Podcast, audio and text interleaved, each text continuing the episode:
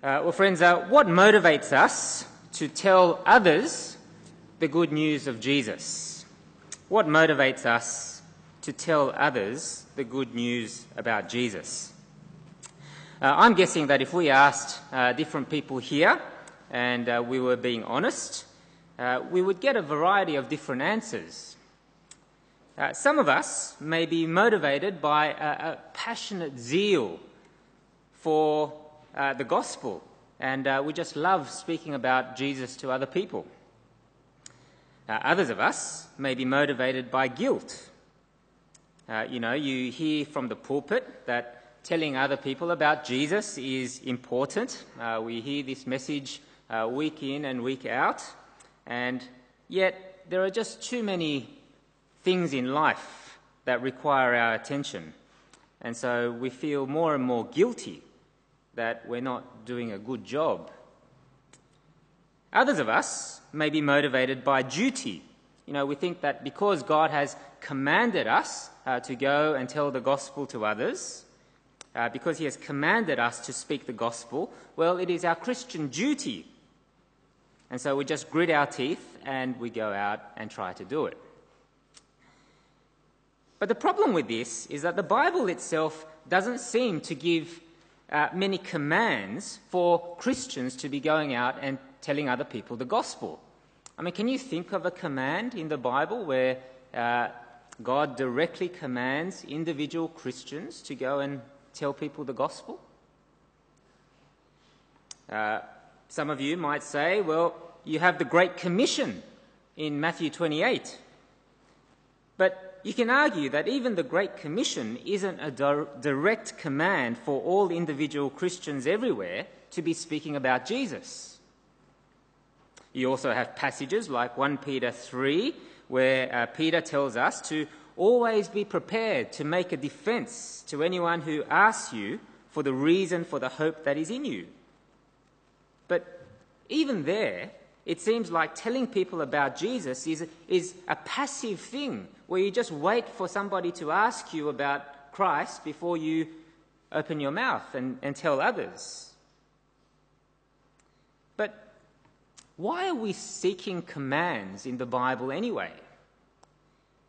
Uh, you know, I think people tend to seek commands and laws when they don't really want to do something. Is that right? Um, it's a bit like children when they're told to eat their vegetables. I don't know whether you have young children and you tell them to eat the vegetables. Uh, what, what do they do? Well, they immediately look for the precise command that uh, you're issuing. Uh, do you mean all the vegetables or just the peas? Are tomatoes vegetables? Is it okay if I eat the potatoes but I don't eat the Brussels sprouts? Uh, you see, we look for precise commandments when we don't really want to do something. Is that right? And so, what should motivate Christians to evangelize or speak the gospel to others?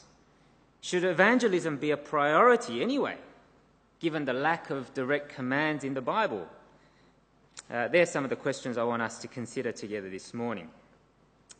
Uh, well, friends, uh, we've been looking at 2 Corinthians for a while now. Uh, we're coming towards uh, the end of a long section that began in chapter 1, verse 12, uh, and ends in chap- chapter 7, verse 5, where the Apostle Paul defends his ministry.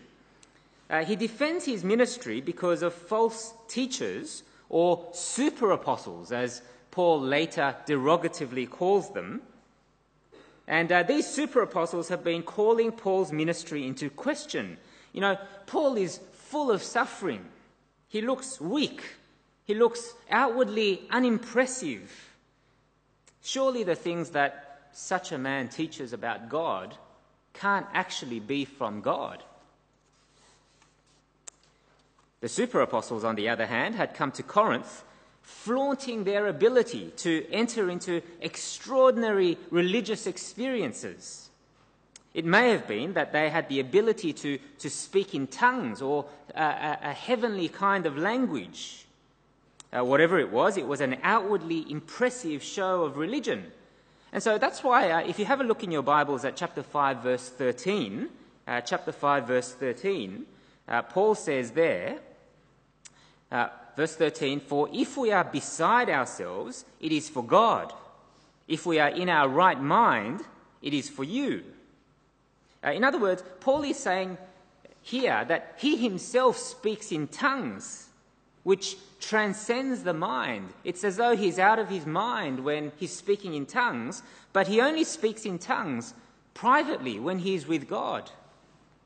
However, when he is with the Corinthians, he would rather be self controlled and in his right mind so that he can instruct them with words that make sense. But for Paul, the issue in Corinth is not just one of ministry style. It's not, you know, the, the flashy super apostles and uh, their style of ministry versus the boring old Paul, who's, uh, you know, weak and unimpressive. No, it has to do with the salvation of the Corinthians themselves. You see, Paul knows that if the Corinthians reject him and his message, and rather they receive the super apostles and the version of Jesus that they are preaching, well, they will be in danger of losing their salvation.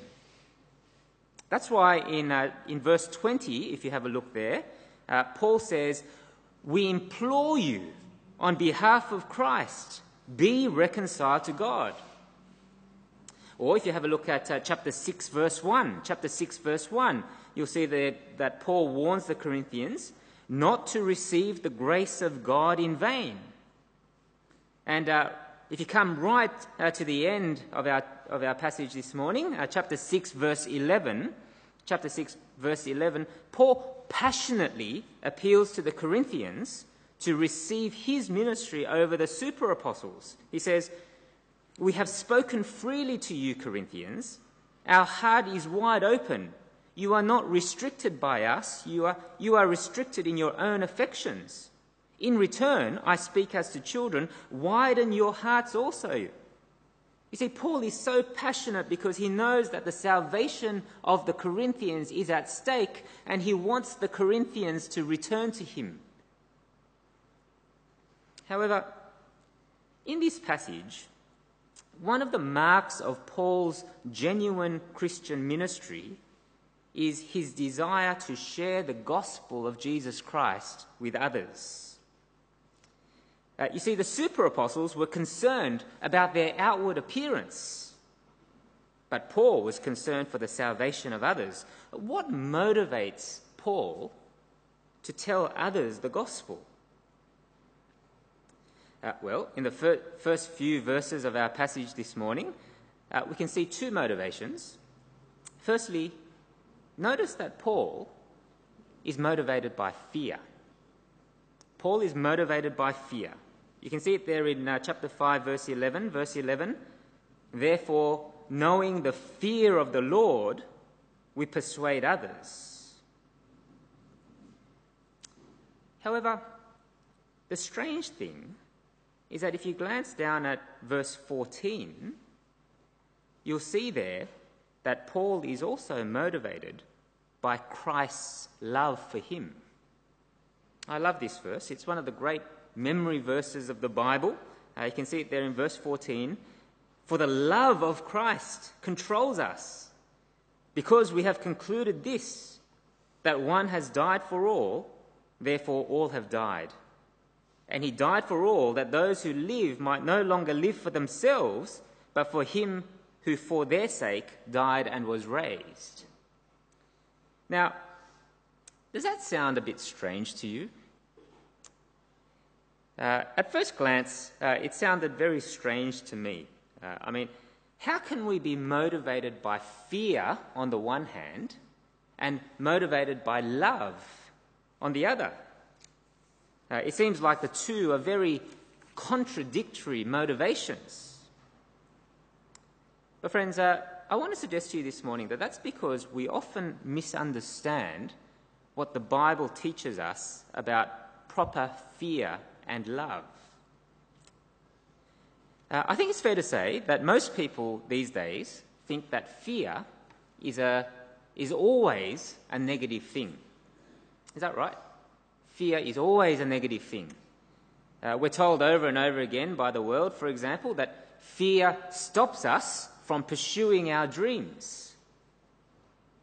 Uh, we might even think of evil dictators like Hitler and Stalin who used fear to coerce and manipulate and control people. Uh, we experience irrational fears, such as the fear of flying. Who has a fear of flying here?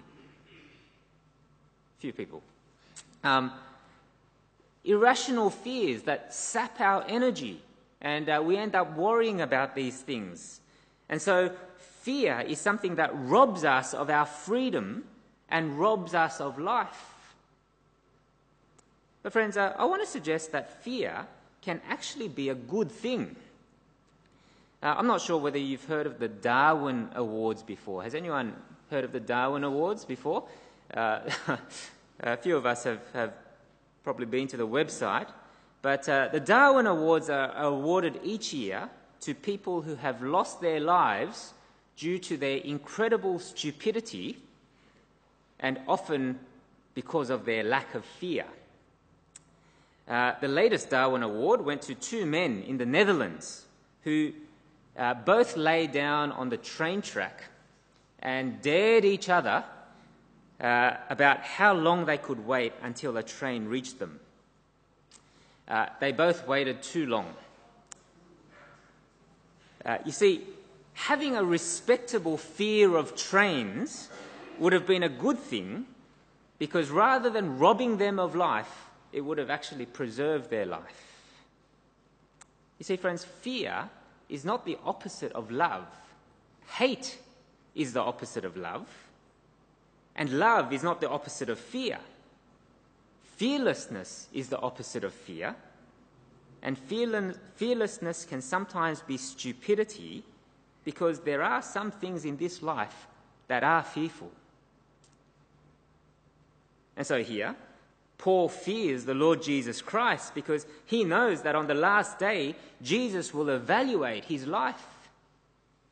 Paul says in uh, verse 10, chapter 5, verse 10, that we must all appear before the judgment seat of Christ, so that each one may receive what is due for what he has done in the body, whether good or evil. Uh, now, Luke uh, helpfully explained last week that this doesn't mean uh, Christians will be saved based on our works or things like that. But our lives will nevertheless be evaluated. Friends, how do you think you will feel on the last day when the risen Lord Jesus Christ, in all his glory and holiness and majesty and splendor, is before you and he asks you and he asks me, How have you used this life? what will you say to him? I'd imagine that it will be a terrifying day. Will you and I have to say to him that we have wasted this life on trivial things that didn't matter? Or will you and I hear the wonderful words, Well done, good and faithful servant? But even more than that, Paul knows the frightening reality of what will happen when people meet the Lord Jesus Christ on the last day without being reconciled to God. If we believe what is frequently on the lips of Jesus himself about eternal hell and judgment, then that day will truly be a terrifying day for many. And so Paul's life is about lovingly warning others of that coming day and pers- persuading people to be reconciled to God before that day comes. But it's not just fear, is it?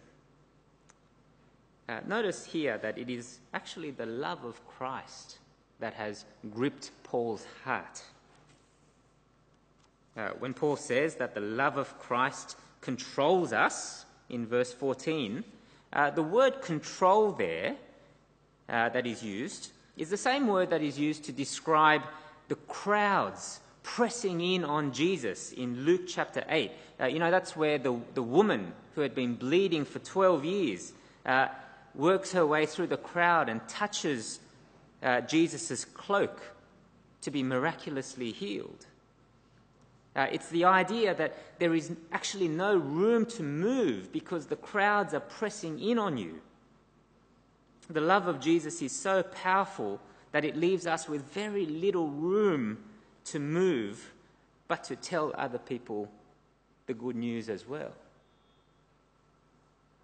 And you can see the love of Christ in the small word for in verse 14, when Paul says, One has died for all. Christ died for the benefit of all. He died for me. He died for you.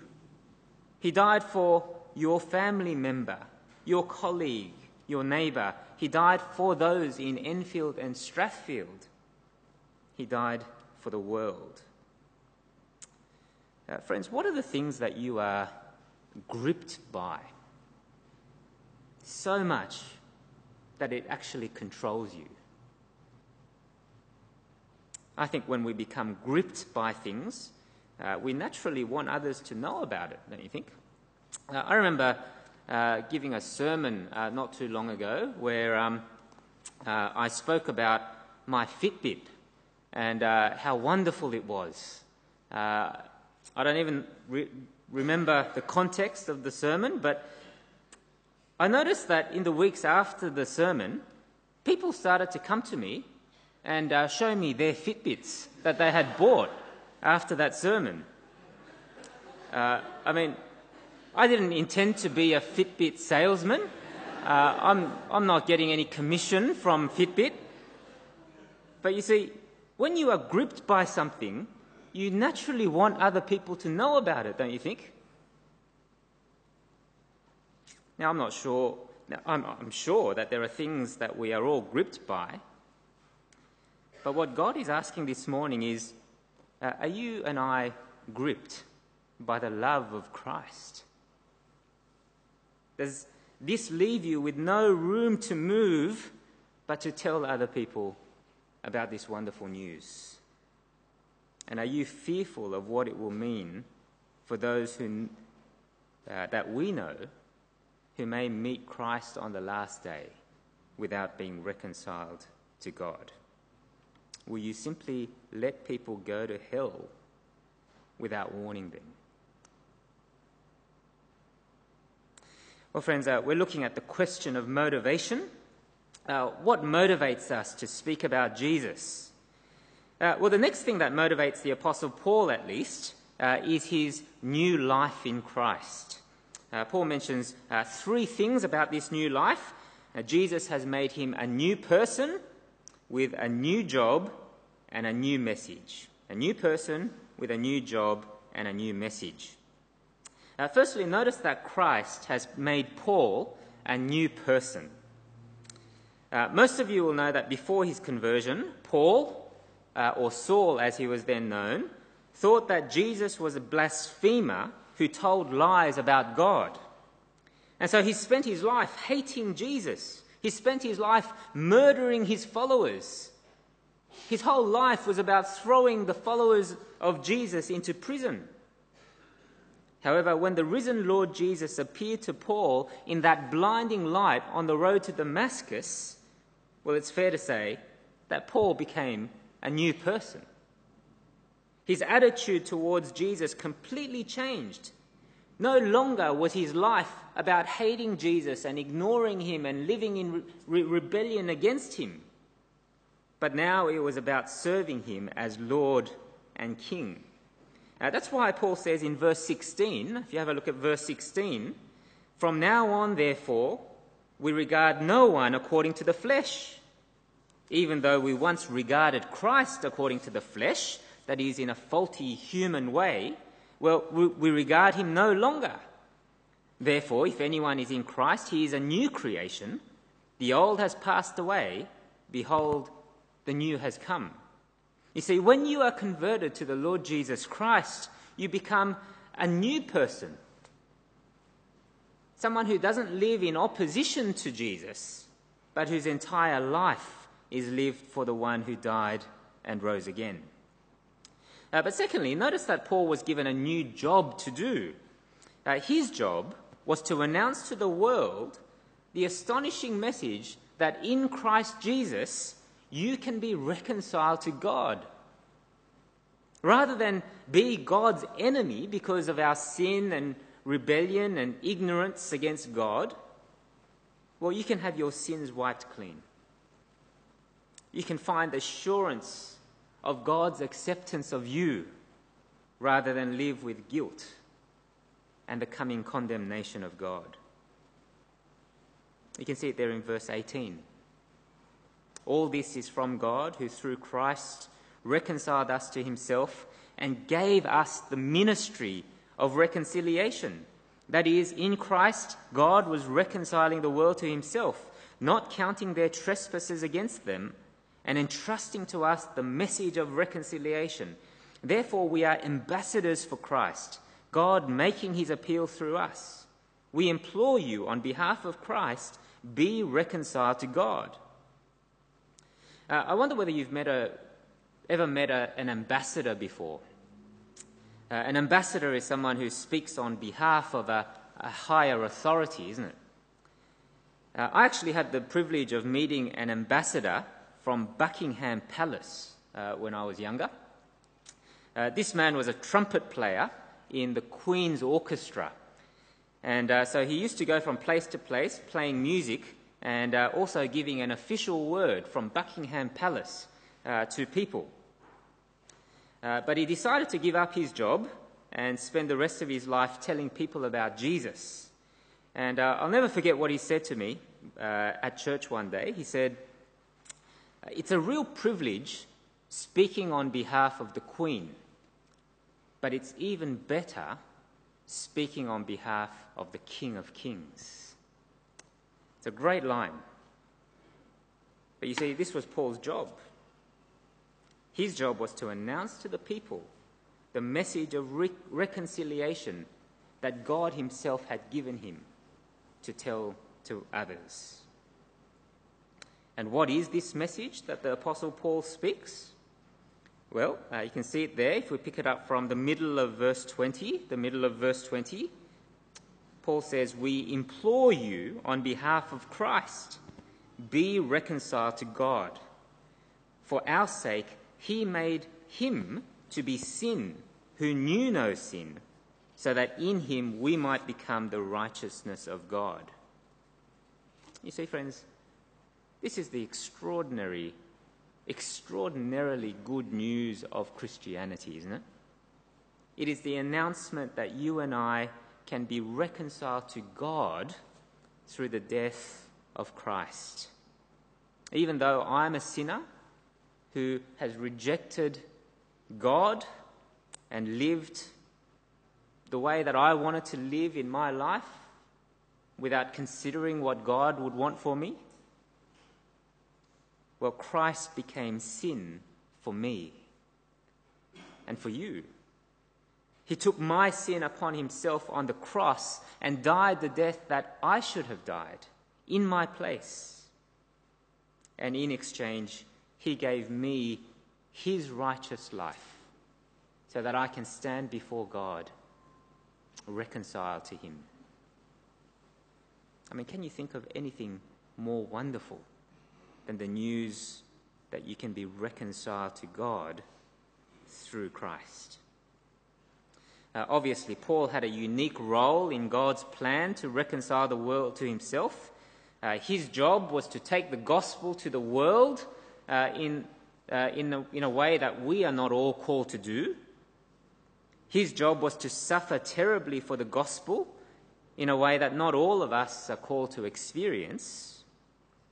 And yet, whenever and wherever this message of reconciliation in Christ is announced, well, God speaks.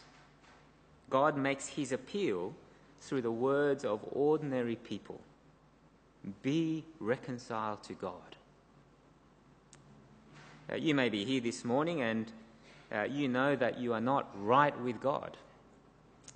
Uh, I don't know what you've done or how you've offended God. Uh, I'd imagine that for each of us it'll be uh, very different things. But if you know that you are not right with God, then the great news is that God invites you to be reconciled to Him.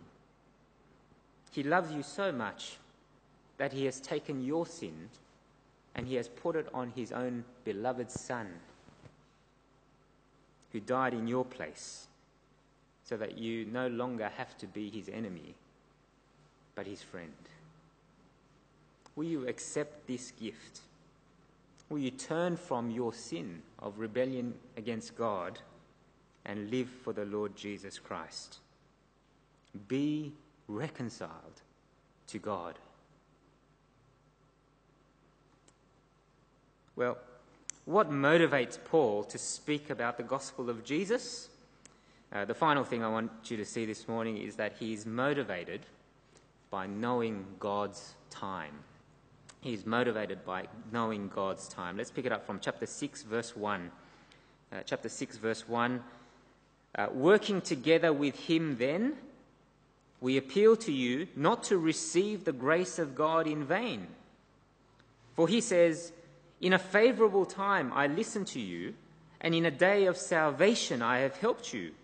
Behold, now is the favorable time. Behold, now is the day of salvation. Uh, you may have noticed that Paul quotes from Isaiah chapter 49, which was read out for us earlier. Uh, the prophet Isaiah speaks in, uh, in that section about Israel's captivity in the foreign land of Babylon. And uh, it's in this part of the book where Isaiah speaks about a mysterious servant through whom God will bring salvation to his people. Uh, now, God did use a servant uh, to liberate his people from Babylon. Uh, if you know your biblical history, uh, he used a servant called Cyrus, who was the king of Persia at the time, to liberate the Israelites. But ultimately, Isaiah was looking forward to the ministry of the ultimate servant, one who would give up his very own life for people from all nations so that they might be reconciled to God and experience his blessing. And what Paul is saying here is that with the death and resurrection of Jesus, that time of salvation is now here. When I was in high school, uh, I visited Port Arthur in Tasmania. Uh, I actually visited just after Martin Bryant killed 35 people in the Port Arthur massacre, uh, Australia's worst gun massacre.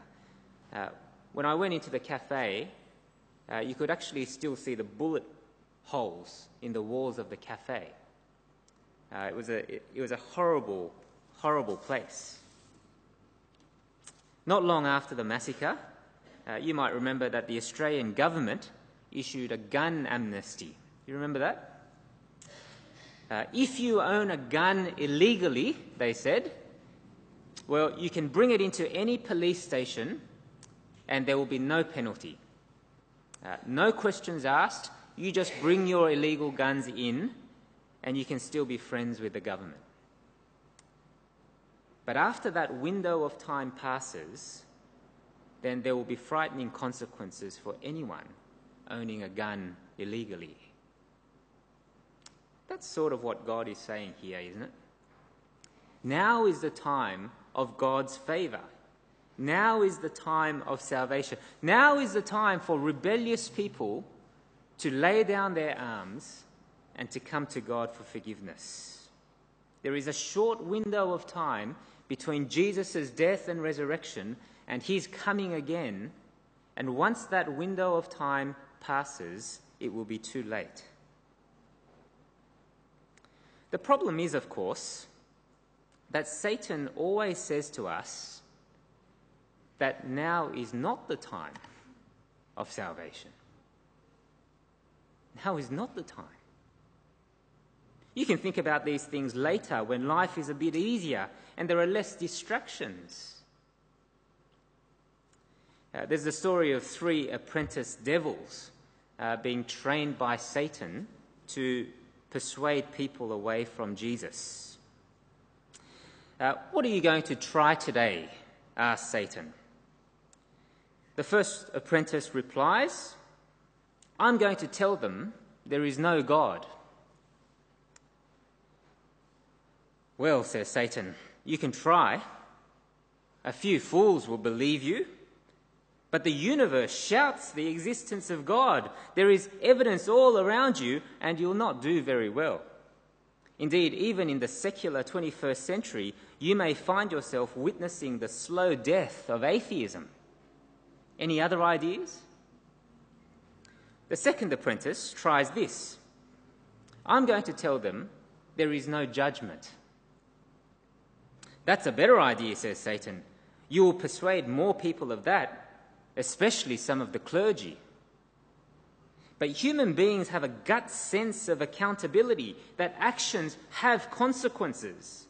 They know what it is to feel guilty even when their therapists tell them not to. And so I think you will find it an uphill struggle. Anyone else have an idea? The third apprentice pipes up. I'm going to tell them that there is no hurry. I'm going to tell them there is no hurry. Brilliant, says Satan. That is what you want to do. You will have great success. Let them listen to the word of God and whisper in their ears, This is good stuff. One day you ought to do something about this.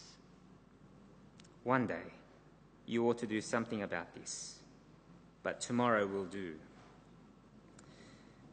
Friends, now is the day of salvation. Now is the day of God's favour. If you are not reconciled to God, now is the day to to be reconciled to Him. If you are backsliding and drifting away from God, then now is the time to return to God with your whole heart.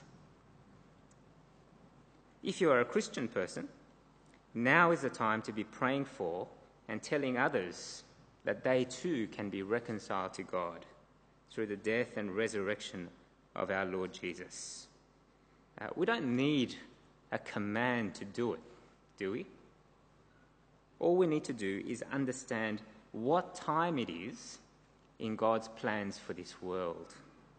Now is not the time to be living for small uh, dreams and small ambitions and things that do not matter in the light of eternity. Now is a time of God's favour, and now is a time of His salvation.